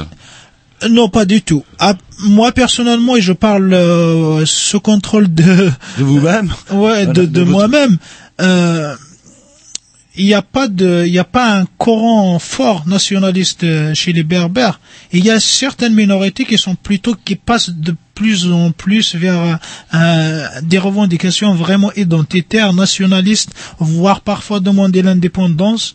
Euh, mais ça reste quand même une minorité. Hmm, D'accord, ouais, Voilà. ce que vous revendiquez, euh, revendiquez, en fait, c'est que votre culture soit euh, Reconnue par l'État. simplement par le par à l'État. part là. entière. Après, c'est vrai que on a les gens ont tendance plutôt à critiquer, c'est bien parce que si on critique, on continue à avoir encore plus. Mais il faut reconnaître que il y a grâce et je rends hommage euh, au sacrifice de des milliers de de, de jeunes euh, depuis 80 jusqu'à 2016 qui ont pu arracher des petites victoires, mais ça reste quand même des, victoires. On passe de, de la reconnaissance de, de la constance amazigh comme euh, font partie des constances nationales durant les années 90 à, à, la nationalisation de, de la langue amazigh et puis euh, récemment euh, à l'officialisation, c'est-à-dire euh, la revendication majeure, si, si on veut, de la langue amazigh comme langue nationale et officielle en Algérie. Après, c'est vrai, ça a, créé, euh, ça a créé une petite polémique parce que au lieu de, de modifier l'article euh, 3 de la Constitution Mmh. algérienne, on a créé un, un article 3 bis. Et les, et les, les militants les plutôt, ou, ou même la majorité, je pense, on, on dit que c'est vraiment une mesure euh, pour calmer en quelque sorte les esprits euh, en Kabylie à cause de la montée de d'une revendication justement puisqu'on a parlé tout à l'heure d'un groupe euh, minoritaire qui réclame l'indépendance de la Qu'est-ce qui Kabylie. s'est passé dans le printemps arabe? Est-ce que le printemps arabe a une répercussion euh, chez vous? Oui, c'est vrai, surtout au Maroc, parce qu'il faut pas oublier que après euh, la- ce qui s'est passé en Tunisie et, la chute du régime de Ben Ali en janvier, il y avait le début des manifestations au Maroc et la création du mouvement du 20 février par rapport à la date. Et, et qui a abouti à l'officialisation de euh, de Tamazight comme langue nationale et officielle au Maroc. C'était en 2011, même avant l'Algérie. Et, et donc le, le, le roi du Maroc a décidé, euh, c'est-à-dire déjà au lendemain, d'officialiser euh, la langue et, et puis euh, euh, décréter euh, Tifina. Le Tifina, c'est la langue originale, le libique, si vous voulez. On appelle comme ça le libique par rapport à, parce que à une certaine époque, la première, les premières, euh, la première époque vraiment de, euh, où euh, les Berbères entrent dans l'histoire, on nous appelait plutôt les, les, les Libyens par rapport à la Libye actuelle, mais voilà. Et donc lui, il a décidé de lui-même de de- d'officialiser euh, Tamazight à sa manière, certes, euh, en, en, en faisant que en faisant en sorte d'enseigner euh, le Tefina. Il a créé même euh, un commissariat, un haut commissariat pour euh, la Mazérité qui existe actuellement en, en Algérie aussi. Alors justement, parce que là, bah, allez, leur tourne, leur tourne. euh, Qu'est-ce qui fait la, le particularisme de, des Berbères? Est-ce qu'il y a une langue commune en fait euh, Est-ce qu'un Berbère algérien peut parler avec un Berbère euh, marocain sans aucun souci? En fait, en fait, ce qu'il faut dire, c'est que la langue, il y a une seule langue, c'est la langue berbère, c'est-à-dire la base. La base, c'est la langue amazigh, qui est un petit peu, euh, à- allez, disons 70%, qui est la même pour tous. Après les 30%, ça devient des dialectes. Mmh, des Mais il y a mmh. des variantes, Oui, oui. et il y a des variantes et des dialectes qui ressemblent beaucoup plus les uns aux autres que d'autres, quoi. Je, si, si je prends par exemple l'exemple du, du, du Kabyle ou, ou du Kabyle, euh, un Kabyle peut parler facilement avec un réfin du Maroc. Hmm. Donc, euh, euh, Mais par contre, on est bien d'accord, le- la langue berbère n'a strictement rien à voir avec l'arabe du coup. Ah non, ça n'a même pas la, la même origine. Alors Même justement, j'ai cru lire quelque part qu'elle avait été euh, latinisée. Est-ce que c'est comme pour le turc, euh, pour Oui. qu'elle soit traduite en l'équivalent, vous savez, avec les Exact. On appelle ça Mamri par rapport à l'auteur de tout à l'heure, Mouloud Mamri, parce que c'est un peu lui qui a mené euh, cette revendication et le travail de fond académique pour euh, euh, avoir une syntaxe et, et- et une grammaire euh, moderne si on veut, mhm. de, de Tamazight. Et lui qui a créé euh, les lettres latines. il y a un alphabet euh, particulier. Un en alphabet, fait, euh, latin du coup. du latin, quelques lettres, enfin, la majorité des lettres, c'est des lettres euh, Latines. latines, et puis il y a quelques symboles mathématiques, comme par exemple, euh, comme par exemple le, le gamma, le, le que vous gamma. rajoutez en plus. Ouais, voilà, qui parce qu'il y a, quoi, il y a le- certains sons, il y a certains sons qui n'existent pas en latin, ni en, en français, français. ni, euh, ni en anglais, et ni en arabe d'ailleurs. Et il y a, il y a des sons euh, typiquement euh, amazigh, berbère. Après que c'est vrai que la langue, ou plutôt l'alphabet original, c'est le tifina, D'accord. le- le- qui ressemble un petit peu à- au grec ancien. Et en discutant en micro, j'ai appris quelque chose. En fait, le fameux couscous, c'est pas d'Algérie, c'est pas de Tunisie, c'est pas du Maroc, c'est berbère. C'est euh. berbère, Alors, voilà. C'est une fierté c'est historiquement prouvé ou Ouais. c'est une légende Non, mais c'est en D, en D, c'est un plat typiquement berbère, le couscous, depuis, euh, depuis la nuit des temps, voilà. Et donc du coup, concrètement, est-ce que maintenant on peut parler, euh, eh ben le, le, le tif- est-ce qu'on on dit toujours le tifina pour oui, le tifina, on, on dit peut le parler tifina. le tifina de manière Oui. officielle. Il est enseigné dans les écoles. Au Maroc, au Maroc, ils ont officialisé le tifina. En Algérie, euh, le débat existe toujours pour euh, définir euh, l'alphabet ou la transcription de la langue. En attendant, le, le- le- les autorités algériennes de l'éducation nationale ont décidé d'utiliser trois langues. Le tifina, le latin, Thamamrith, là, c'est- on appelle Thamamrith par rapport à Mouled Mamri. Et, et puis, il y a les lettres, euh, une, transcrip- une transcription en arabe. Donc du coup, Pour les régions plutôt arabophones, quoi. du coup, on peut dire que les, les berbères ils sont carrément bilingues du coup. Ils sont plus que bilingues. Vous êtes, français, vous êtes au moins trilingue, vous. Ouais. euh, Oui, c'est- mais c'est vrai que je suis pas une exception. C'est il y a il y a il y a une ouverture d'esprit sur les langues euh, dans notre région et puis il y a une facilité aussi à s'adapter à la phonétique parce que on a vraiment tous les sons possibles euh, puis, il y a eu phonétiquement oui, il y parlant. a pas eu pas mal de mélanges et pas mal de passages, euh, donc euh, le- la langue, la langue euh, berbère elle-même est influencée par une multitude de langues. Le français, l'arabe, le turc, l'espagnol, parce qu'il faut grec. pas le, le grec. Il faut pas oublier que j'ai j'ai oublié, j'ai- zappé cette cette période de euh, des des, inva- des plutôt tentatives d'invasion espagnole de, depuis l'Ouest. Donc les Espagnols aussi ont influencé euh, la région de du Grand Ouest, Ah. c'est-à-dire Maroc et Ouest algérien. Donc euh, Et vous avez, Voilà. vous avez prévenu, euh, comment, quand alors la grande aiguille est sur le 30, on croit qu'on a plein de temps et il ne reste plus que 6 minutes. Euh, Est-ce que, euh, comment, euh, non, on a parlé des chanteurs tout à l'heure, parmi les personnalités que nous a donné la culture amazir. Est-ce que, euh, quels sont les grands nœuds Il y a vous, par- marrant, vous parliez du sigma. Euh, Est-ce que, par exemple, les, les, les berbères ont laissé des, des mathématiciens, etc., des gens, vous connaissez, des, marqué dans l'histoire, qui ont, qui ont marqué l'histoire? Après ça, ça c'est vrai que. part- à part vous, qui Ah non, suite je vais pas marquer l'histoire. Ah, Non, c'est vrai que c'est c'est vrai qu'on on souffre, euh, on souffre un petit peu sur ce plan-là, surtout que. C'est-à-dire même les, les, les scientifiques et les grands chercheurs qui sont d'origine berbère, ils étaient is- non, ils étaient islamisés euh, et donc et- ils sont ça, comptés. les ils- Arabes, et puis, voilà, euh, on dit plus, même euh, c'est le même problème pour les Perses. Les, il y a des grands mathématiciens perses qui ont des euh, musulmans arabes parce que la connotation de la connotation du nom euh, c'est plutôt arabe.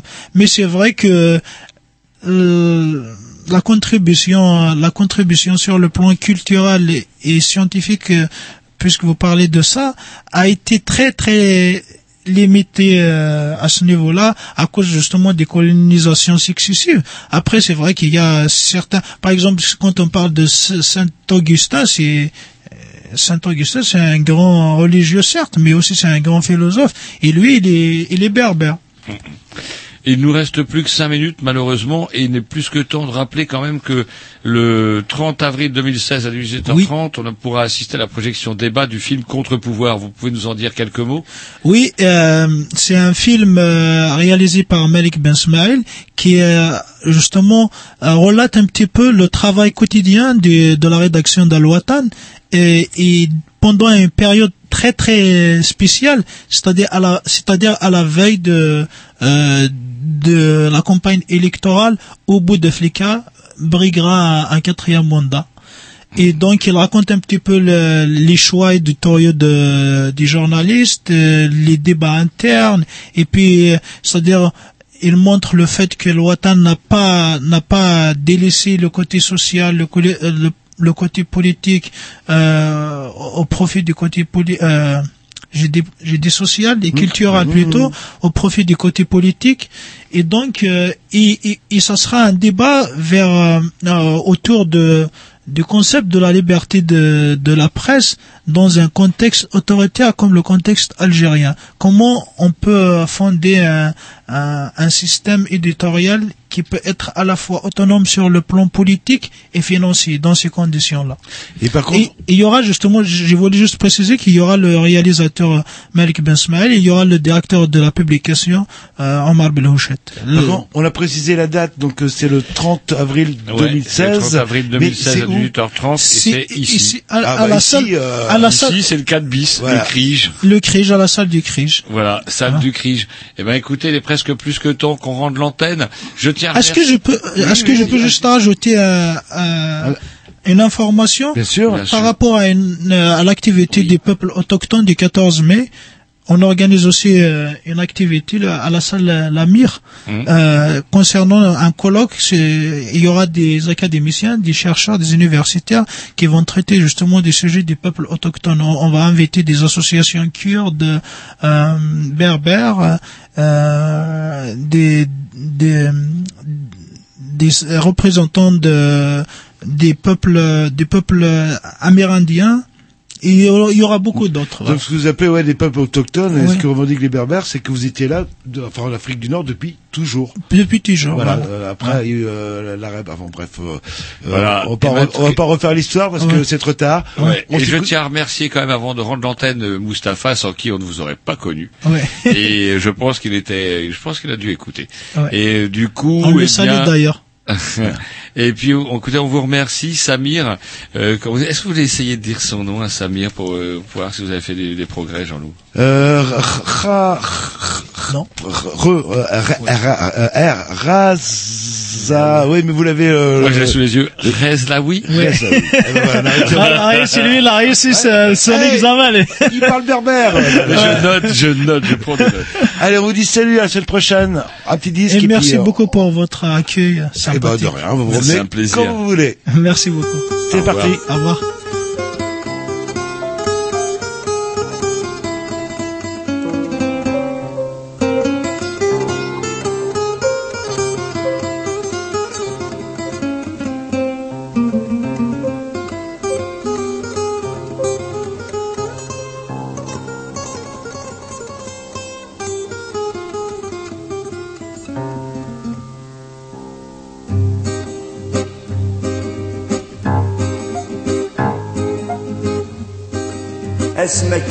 بغرصاص. سكريني في قدري ميزي بغا حلالاس دي الفانس ذاتي دوفيا ومع نور قضى غلاياس قولق فين دنوذا أردا ثاوي